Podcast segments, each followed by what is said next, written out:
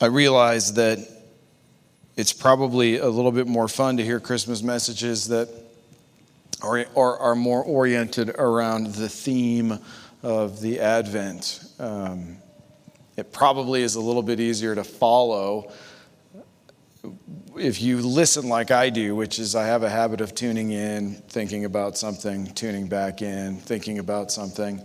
Uh, it's probably a little easier to follow if, if the guy preaching the Advent series just does what's familiar. But I don't, I don't know, uh, without being trite or campy, how to do that. Um, I, I even brought this up with a few people like, this is my third Advent series for this congregation and uh, I'm trying to figure out what to do. And I got a couple of people that suggested I just go back and do the first one because nobody would remember it. And I just can't, in good conscience, do that. Nor do my notes generally make sense to me more than a few months out. I'll look at it and go, I have no idea what I was prompting myself to say there. But anyway, so in working through this passage from, uh, what was it, five?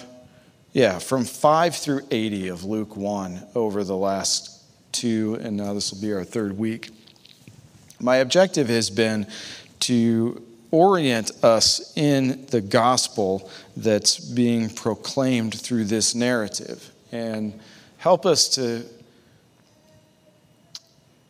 make the necessary adjustments in not just the way that we think, but the, the direction that we are pointed in the way that we live our lives, so that we might do it in view of the fact that God promised thousands of years ago to send a Savior, and then every year around this time, which is most certainly not when Jesus was born, but every year around this time, we choose to remember that and observe it.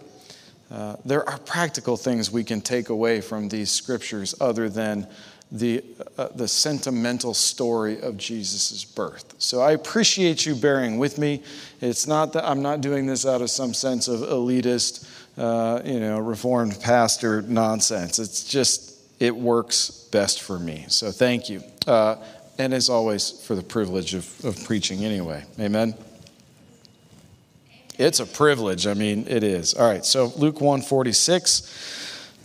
Mary said, my soul magnifies the Lord, and my spirit rejoices in God, my Savior. Uh, and, and then we'll leap off into what the Catholics, uh, because of the Latin Vulgate, call the Magnificat, or uh, what I, as a young man, hilariously entitled Mary's Magnificent Cat. Um, what's happening here is you, you you have Mary responding to Elizabeth's encouragement that it's a good thing that you believed what was said to you by God. Uh, because you have a lot of reasons not to believe what was said to you by God, just in the culture around you. So, for uh, those of you who think that an angel showing up would be all you need to be convinced, uh, Zechariah came before us to show that that's not the case. And uh, Jesus himself, in the parable of Lazarus and the rich man, says that if I sent Moses or an angel to your relatives to proclaim the gospel, they still wouldn't believe. If Moses and the prophets isn't enough for them to believe, nothing else is going to make them believe. So, Elizabeth rightly identifies that it's a good thing that Mary believed, and we should rightly identify that it's a good thing that if we have believed the gospel, that we have believed the gospel, and recognize that that is a work of God, not a work of our superior intellect, right? So Mary does the right thing, and in response to Elizabeth's, oh, it's good that you believed. How blessed are you who believed? She says, you know what? My soul magnifies the Lord, and my spirit rejoices in God, my Savior. The, the possessive pronouns, is that even a thing? I think it is. Uh, here tell you uh, something else very important. And this is easier to illustrate in our culture than it's probably ever been. I think starting sometime in the 1930s or 40s with the advent of uh, commercial radio, which quickly became commercial television, our culture began to engage in kind of this celebrity worship thing in a whole new and magnified way that we had never done it before. Um, and, and what I believe has been happening, this is just my personal opinion, since the 90s uh, when I was a teenager is we stopped really actually adoring celebrities, but just started imitating what we had seen the generation before us do. Uh, and then along came the internet and social media, and this gave us a whole new way to know celebrities and popular people or politicians. And, and you, you can see in the way that the culture conducts itself toward celebrities and pop stars and politicians, you can see that there's a brokenness in our in our like m- cultural uh, mentality, and the brokenness works like this. We have reached the conclusion that knowing about somebody is the same as knowing them. And what Mary says here is, My soul magnifies the Lord, and my spirit rejoices in God, my Savior. You cannot rejoice like this, and your soul cannot magnify like this in someone you know about. You must know the Lord for yourself. You must know him in a saving way. It's not enough to know about him.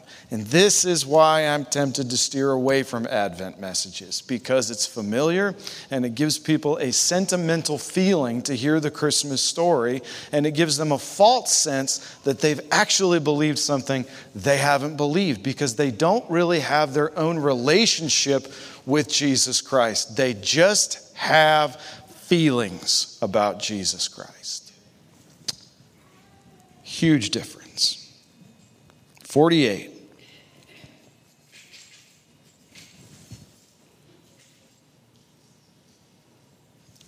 whatever. Don't be quiet or anything.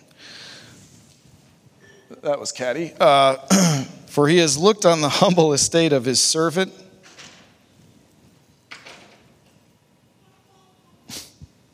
For behold, from now on all generations will call me blessed. For he who is mighty has done great things for me, and holy is his name. And his mercy is for those who fear him from generation to generation. He has shown strength with his arm. He has scattered the proud in the thoughts of their hearts. He has brought down the mighty from their thrones and exalted those of humble estate. He has filled the hungry with good things, and the rich he has sent away empty. The principle at work here and it, uh, this should come as no shock to anybody if you were paying attention as this has been read to you now twice this morning. The principle at work here is that God dispenses mercy and grace to the humble, and He humbles those who think they need no mercy and grace. The question is on that second piece whether He does it in this life or when this life is over but he humbles those who think that they need no mercy and grace. So we're going to look at a couple of passages. And whether or not we look at three passages or 16 passages will depend on how much I feel like you're all paying attention. Okay? Uh, we're going to start, though, in 2 Samuel 22.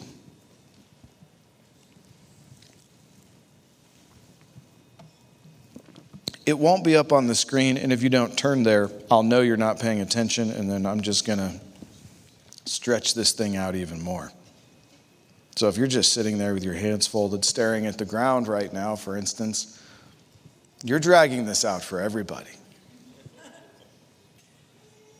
2 Samuel 22, verse 28.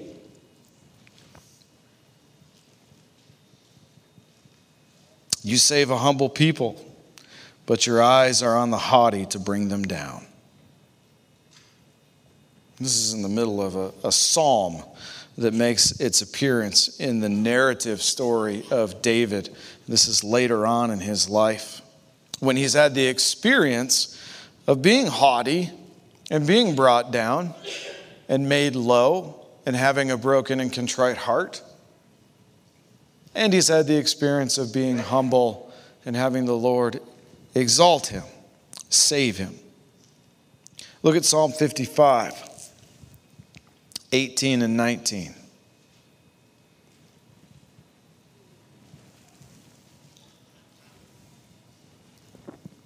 Psalm 55, 18 says, He redeems my soul and safety from the battle that I wage. For many are arrayed against me. God will give ear and humble them. He who is enthroned from of old, Selah, because they do not change and do not fear God.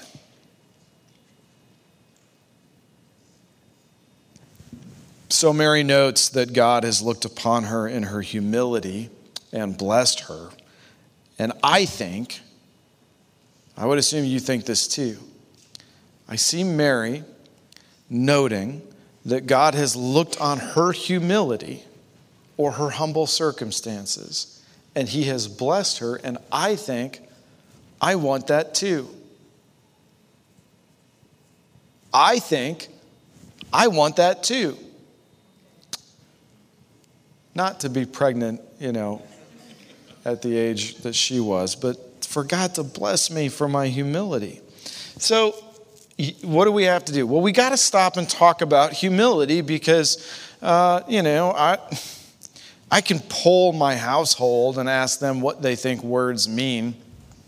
And uh, sometimes I'm pleasantly surprised, sometimes I'm uh, disappointed because I think and this is you know, probably a sign of just how humble I am. I think I'm a pretty great teacher. And so when people in my own household don't know things that I feel like I've taught them, it's very humbling, right? We have to stop and talk about it for that reason. Even if we've been over this before, and as I go along, you're going to begin to think, we've been over this before. He needs to find some new material. Hit the pause button. Because if I quiz you right now, if I bring you up here and give you a mic and go, let's talk, let's have a conversation in front of everybody about humility, and I'm going to find out how much you remember that I've taught you about it, I'm guessing you would prefer I review first, right? So as we turn to Matthew 15 and you start thinking, we've been here before, just, just remember, quizzes are always a possibility. Matthew 15 this is not a parable, it's an actual event that happened. Verse 21. Jesus went away from there and withdrew to the district of Tyre and Sidon. And behold, a Canaanite woman from that region came out and was crying, Have mercy on me, O Lord, son of David. My daughter is severely oppressed by a demon. But he didn't answer her a word.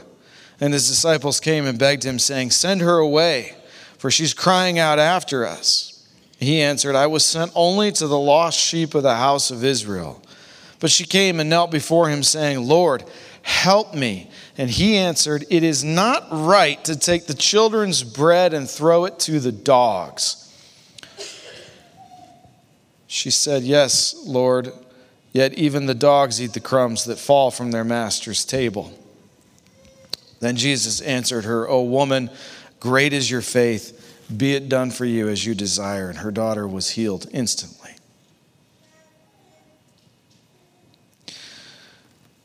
I look at, at Mary's response to her situation, her circumstances, and you see it in this poem, this song that she sings, right?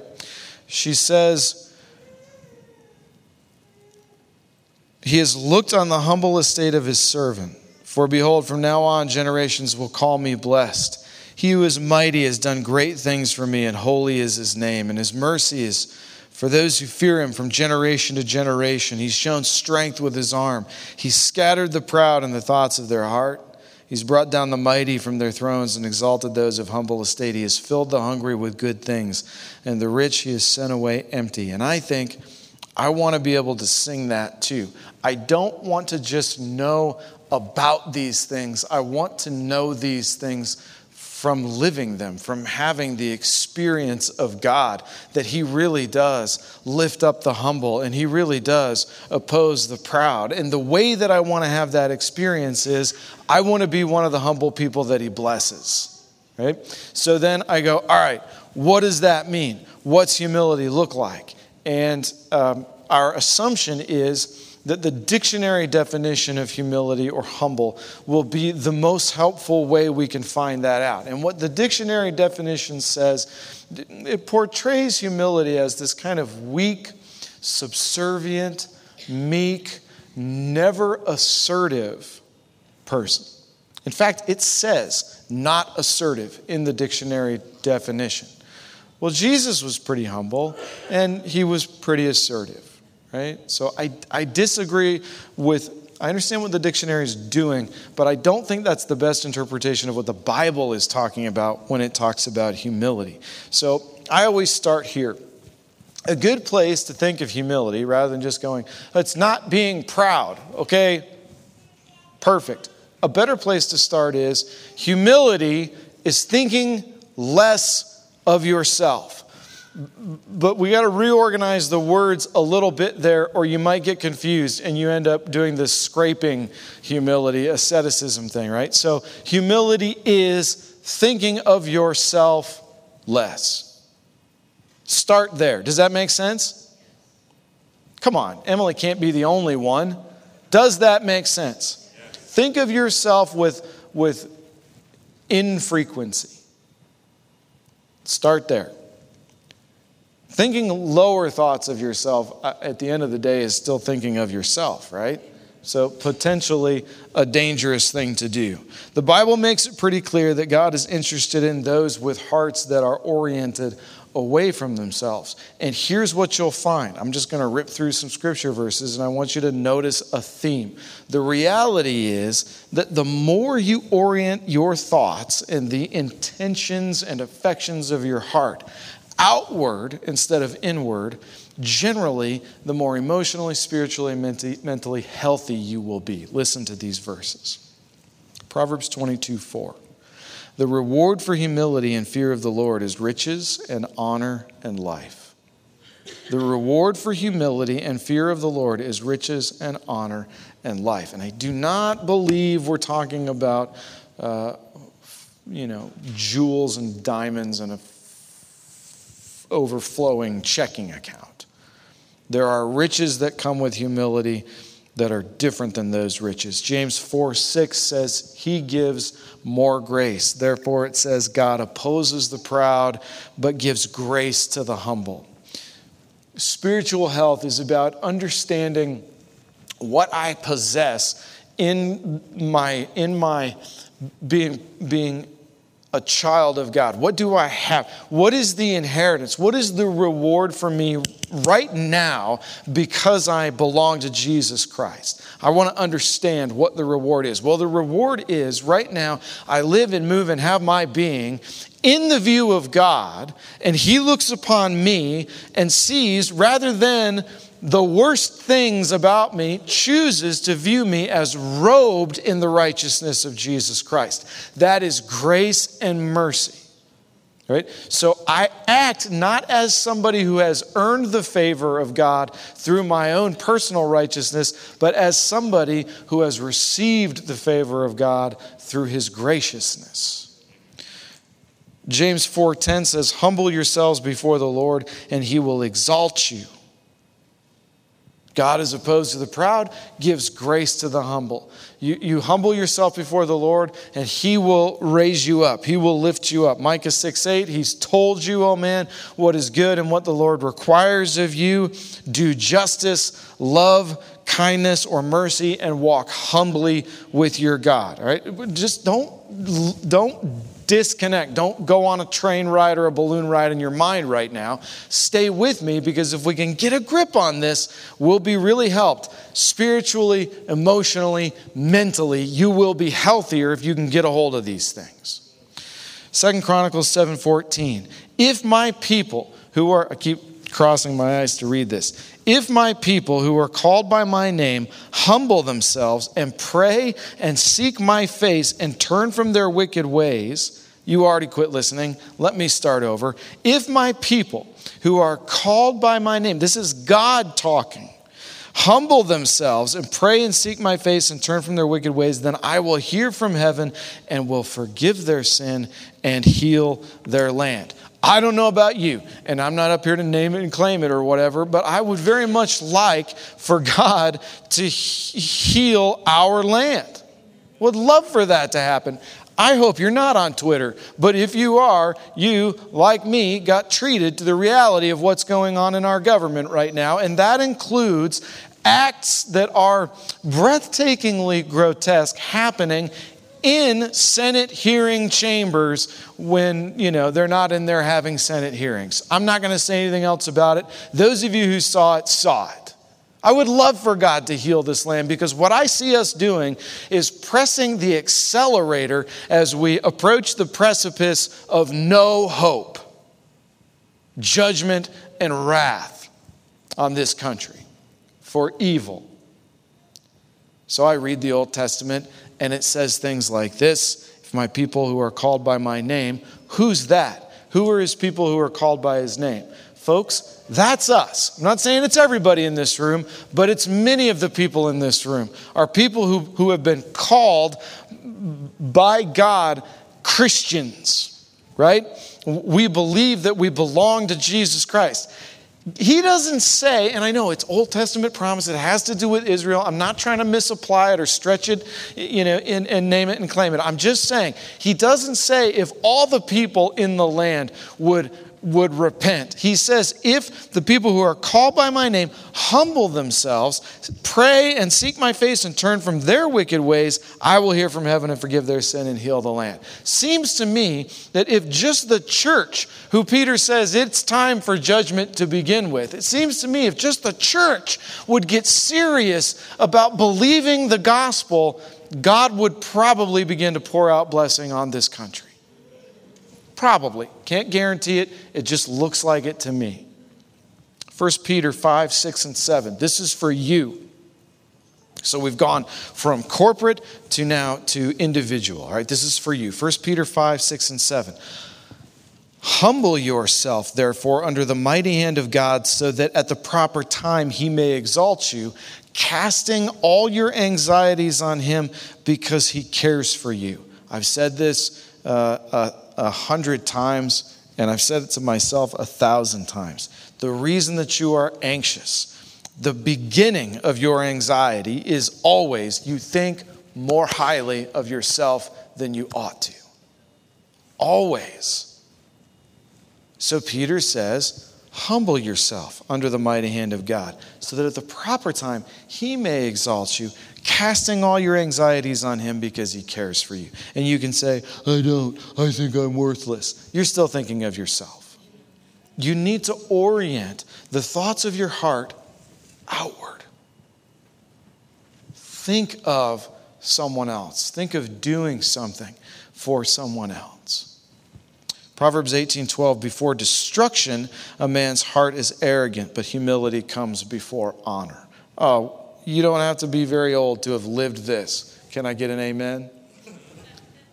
Yeah, the more uh, I was puffed up, especially, I mean, it just it stops as you get older because you can't find as many reasons to be puffed up as you get older. But when you're young, man, you, pride goes before the fall. Philippians 2, 3, and 4. So now we're going to move into what does it look like to exercise these principles, okay?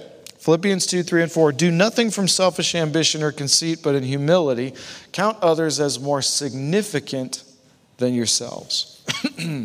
Let each of you look not only to his own interests, but also to the interests of others. Look, I have an anger problem. Uh, I have a, a language problem. I have a attitude problem.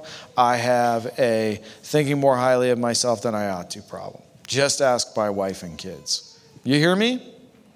Okay? So th- that's not me saying, and therefore I'm absolved of responsibility because I already admitted it. Nope, that's not what I'm saying. I'm saying I have these problems.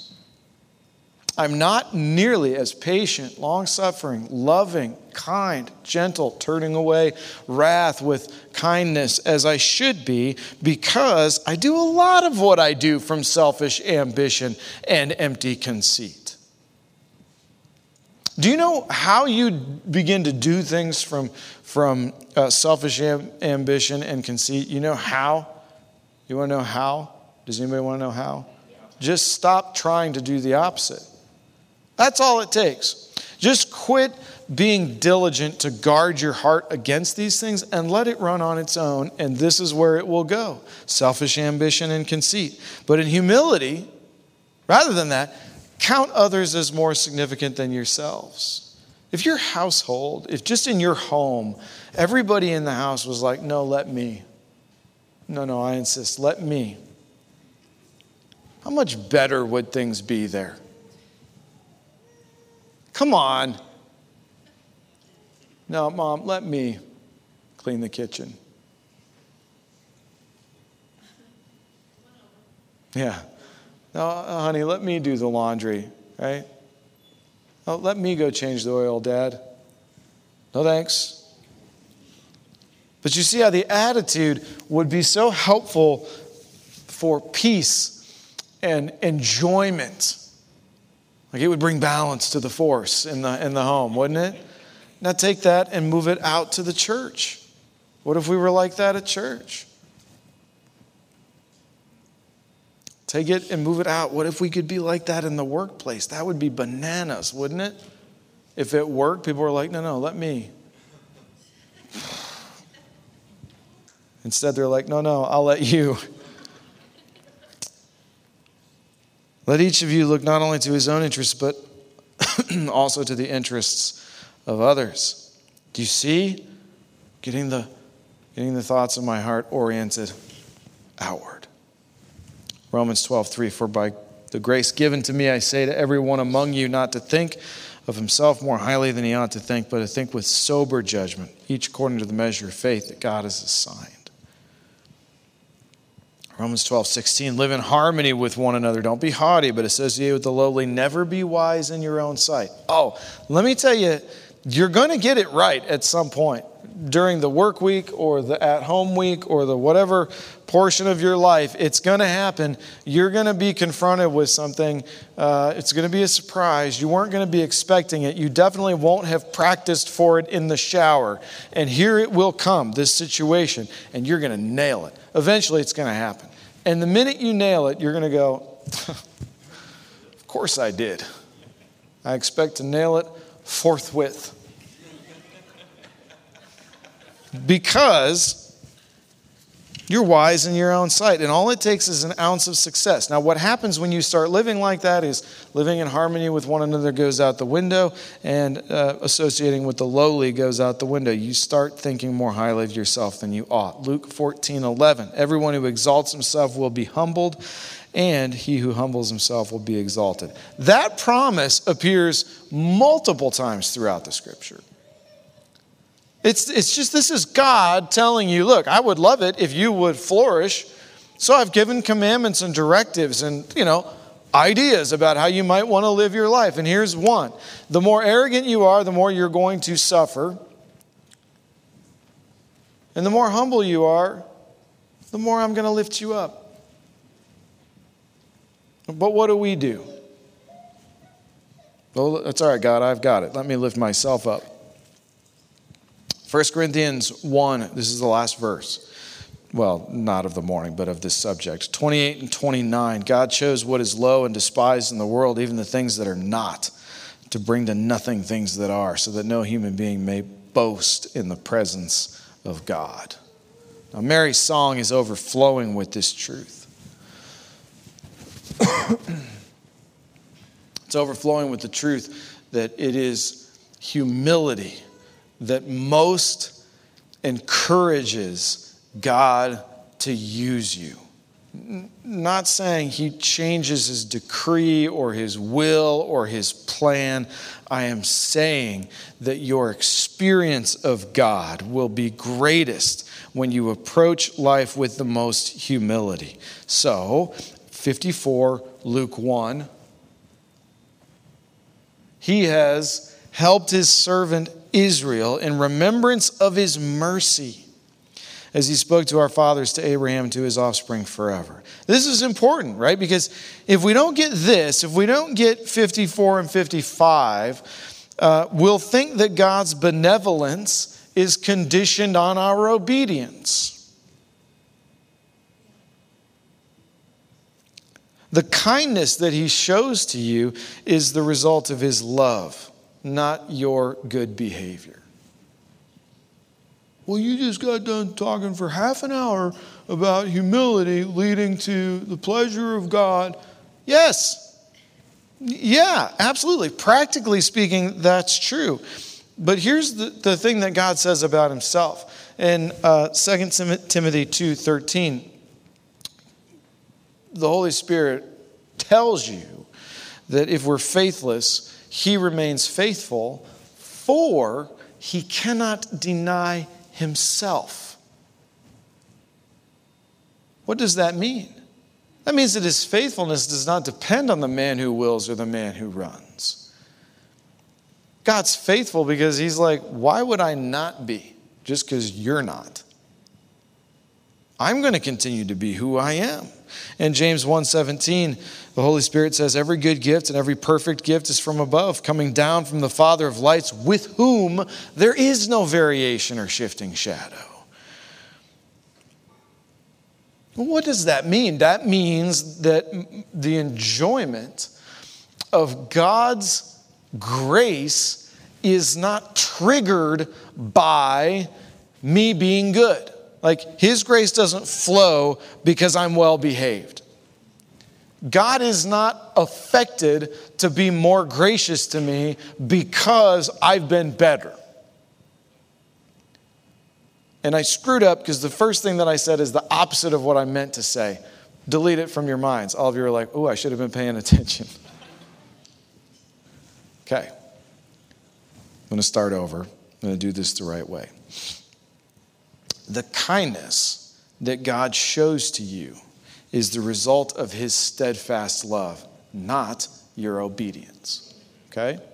However, the enjoyment of his steadfast love does not come apart from your obedience. In Deuteronomy 7 9, it says, Know therefore that the Lord your God, oh, so much better.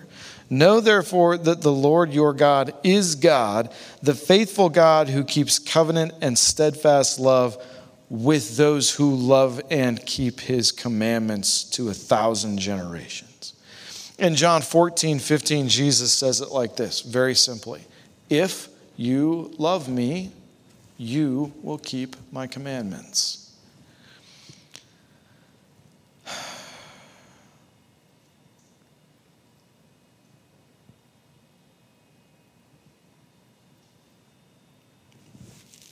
Any situation you find yourself in will be interpreted by you through the lens of your relationship to your Creator. Mm. Any situation you find yourself in will be interpreted by you through the lens of your immediate relationship with your Creator. Which means, as you enter into different situations in your life, how you view the situation will change depending on whether you walked into that situation in fellowship with God or you walked into that situation just in some wicked sin and depravity. You didn't change God, and you didn't change His steadfast love. But you sure changed your own heart and your own mind and the way that you're capable of evaluating things. I'm trying not to be specific lest I distract you from what the Holy Spirit is trying to get you to think about right now. I don't want to give you examples so you don't go, ooh, I'd never thought of that evil. If you're walking in disobedience, fine, I'll do it, but I'm going to do it I'm going to use Mary and I'm going to stretch us a little bit. Mary isn't pregnant because she fornicated, right? But she is pregnant. And a young woman who is pregnant outside of marriage f- for more typical reasons than Mary will likely see a different attribute in her creator than the one Mary is seeing in her creator. If Mary had fornicated and then an angel showed up and went, You're going to bear the Son of God. That's different news now. She might be hallucinating. She might be schizophrenic. She might have a demon. She hadn't been. And an angel shows up and says, You're going to bear the Savior, the Messiah. Same news, feels a lot different. So if you're if you're walking with God the best that you can, and it, it ain't great, we all know that, right? None of us are like, I am, James, I'm glad that you mentioned it. You're doing the best you can. I believe, right? Help my unbelief. So you're walking with God, and you're going to walk with Him tomorrow into the kitchen, you're going to walk with Him into some chores around the house, or you're going to walk with him to school, or you're going to walk with him to work, or you're going to walk with him in your marriage. Like you're going to walk into things that are not preferable, are, are not the best. They're not what you would pick, right? Circumstances that are like challenging. And I'm telling you, it's not the fact that, that uh, an angel showed up that enables Mary to sing this song and magnify God. It's the fact that there was no doubt in her mind what the cause of her pregnancy was. So when you get to work and things, you know, it sucks city, whether or not you can glorify God and have a good attitude will depend a great deal on how you've been walking with Him leading up to those moments at work. You could look at a difficult situation at work and go, man, God is good. I'm being stretched today. Or you can look at a difficult situation at work and go, oh, I'm being judged today. And the only thing that's different about that is you. God is the same, His steadfast love is the same. All right, I beat that horse to death, right? So Mary remained with Elizabeth, verse 56, about three months and returned to her home. The time came for Elizabeth to give birth. She bore a son. Her neighbors and relatives heard the Lord had shown mercy toward her, and they rejoiced with her. On the eighth day, they came to circumcise the child, and they would have called him Zechariah after his father. But his mother answered and said, Nope, he shall be called John. And they were like, mm, Let's ask his dad. They made signs to his father, inquiring what he wanted him to be called. He asked for a writing tablet and wrote his name as John. They all wondered. And immediately his mouth was opened and his tongue loosed, and he spoke, blessing God, and fear came on all their neighbors. And all these things were talked about through all the hill country of Judea, and all who heard them laid them up in their hearts, saying, What then will this child be? For the hand of the Lord was with him. We don't know how Zechariah communicated the message uh, that he heard from Gabriel to his wife. Maybe he used the tablet referenced here. Um, but here's a remarkable thing, right? Whatever the manner that Zechariah used to communicate what he had heard from Gabriel to Elizabeth, whatever the method that he used to do that, say amen if you agree with this it was not as cool as the method God used to communicate it to Zechariah. Okay? And yet, Elizabeth is willing to believe from her mute husband what he was at first unwilling to believe from the angel. Um, men, uh, not that we need to overdo it, right? But bless God for wives who are full of faith when we are full of doubt. And I'm so thankful that this little detail about Elizabeth is in here because she, the social pressure that she's up against in that moment. Some of those guys are going, oh, sure, yeah, because your husband can't talk. You think you're just going to name your kid whatever you want? Not in our culture, woman.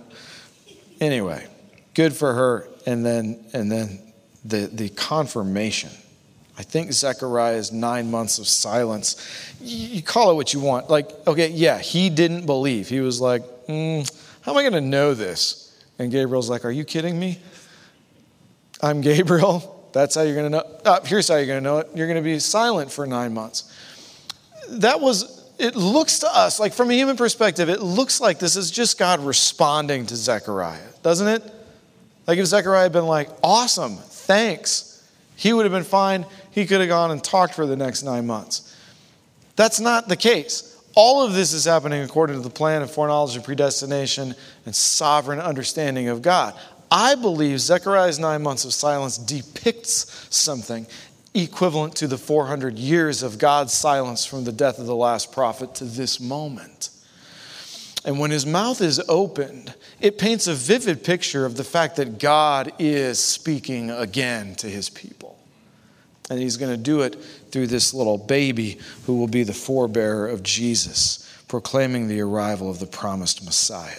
So, as we roll through these last few verses here 68, I mean, okay, 67, Father, his, John's father Zechariah was filled with the Holy Spirit and prophesied, saying, I'm just going to point out to you uh, what the promise is by looking at what Zechariah expects. I want you to see what the promise is by looking at what Zechariah expects. You with me?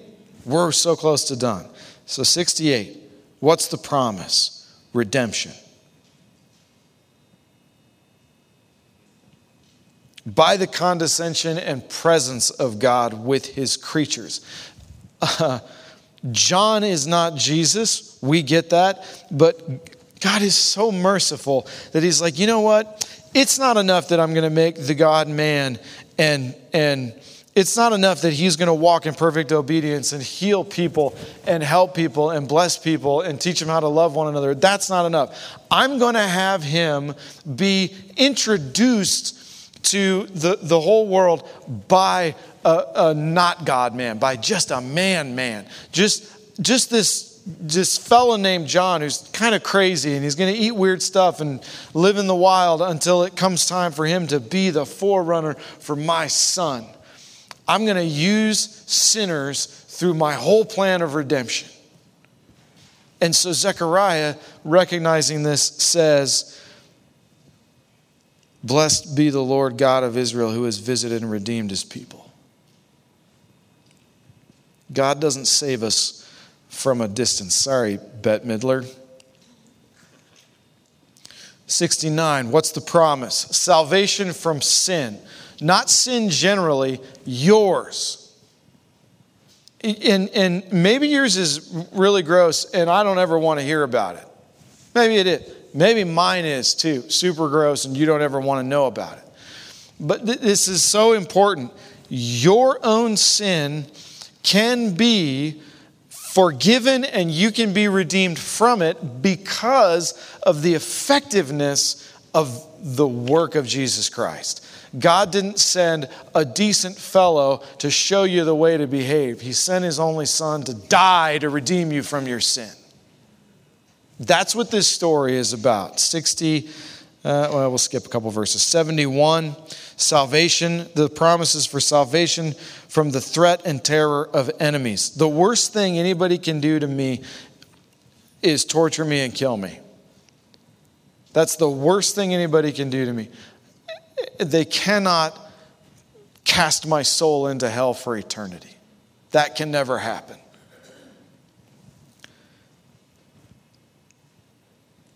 Seventy-two and seventy-three. What's the promise?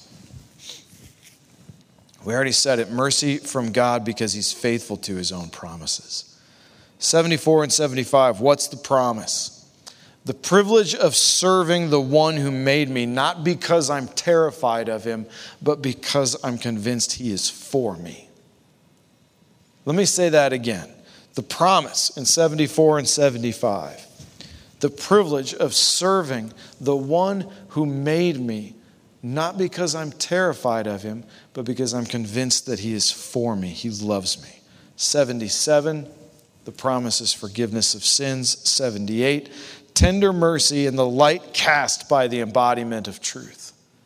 Usually, when we flip on the lights, the roaches flee. I don't have roaches in my house, it's an illustration, right? We flip on the lights to reveal, wow, what's going on in here?